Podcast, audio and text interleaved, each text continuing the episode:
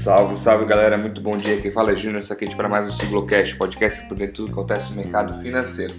Vamos para mais um Morning Call hoje, dia 1 de junho de 2021. Finalizamos mais um mês, colocamos mais um mês para conta.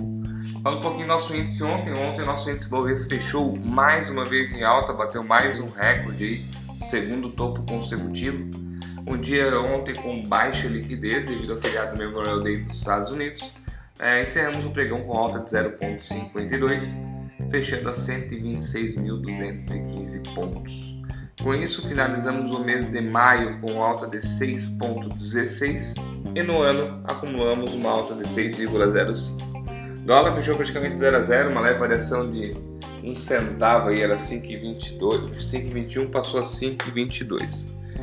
Hoje os mercados amanhecem otimistas. É... Tanto a Europa quanto futuros americanos operam em alta no momento. DAX 1.66, Londres 1.25, Eurostox 1.4, os futuros americanos 0.50 de média no geral.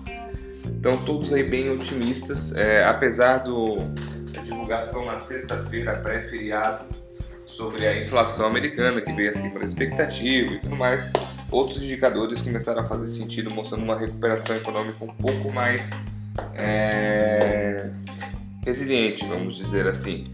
É, saiu o PMI de manufatura da China, veio acima da expectativa.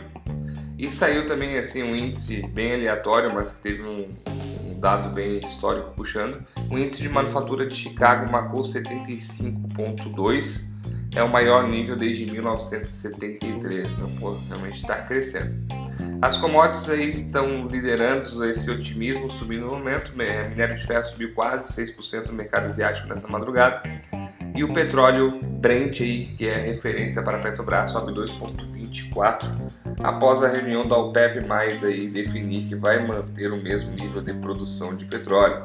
Então, como estão enxergando aí depois do feriado de ontem uma retomada econômica mais rápida, é, pode ser que falte aí é, commodity no mercado, petróleo no mercado, quando falta o preço sobe.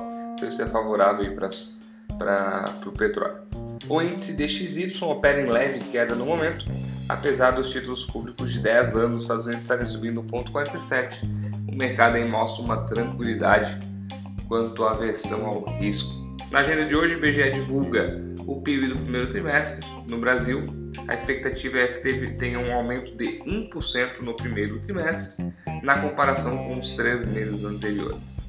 No cenário político no Brasil, além da CPI da Covid, que ainda está no desenrolar, o presidente da, da CPI já disse que não tem outra forma, teve culpado realmente, não saiu nada da íntegra ainda, mas, mas teve essas falas do Omar Aziz, se eu não me engano, que é lá do Amazonas.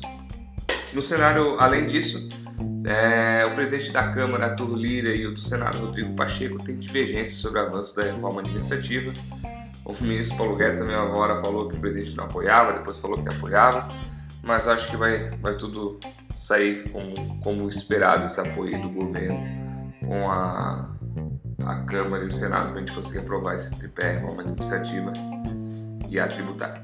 Mercado asiático fechou em alta, tirando o Nikkei Tóquio caiu 0,16, Xangai subiu 0,26, Hong Kong 1,20 e Coreia do Sul 0,56.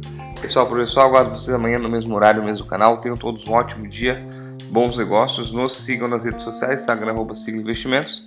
E o nosso canal no YouTube, Sigla Investimentos. Se inscreve lá, ativa o sininho, que sempre tem novidade aí sobre o mercado financeiro. Forte abraço e até amanhã.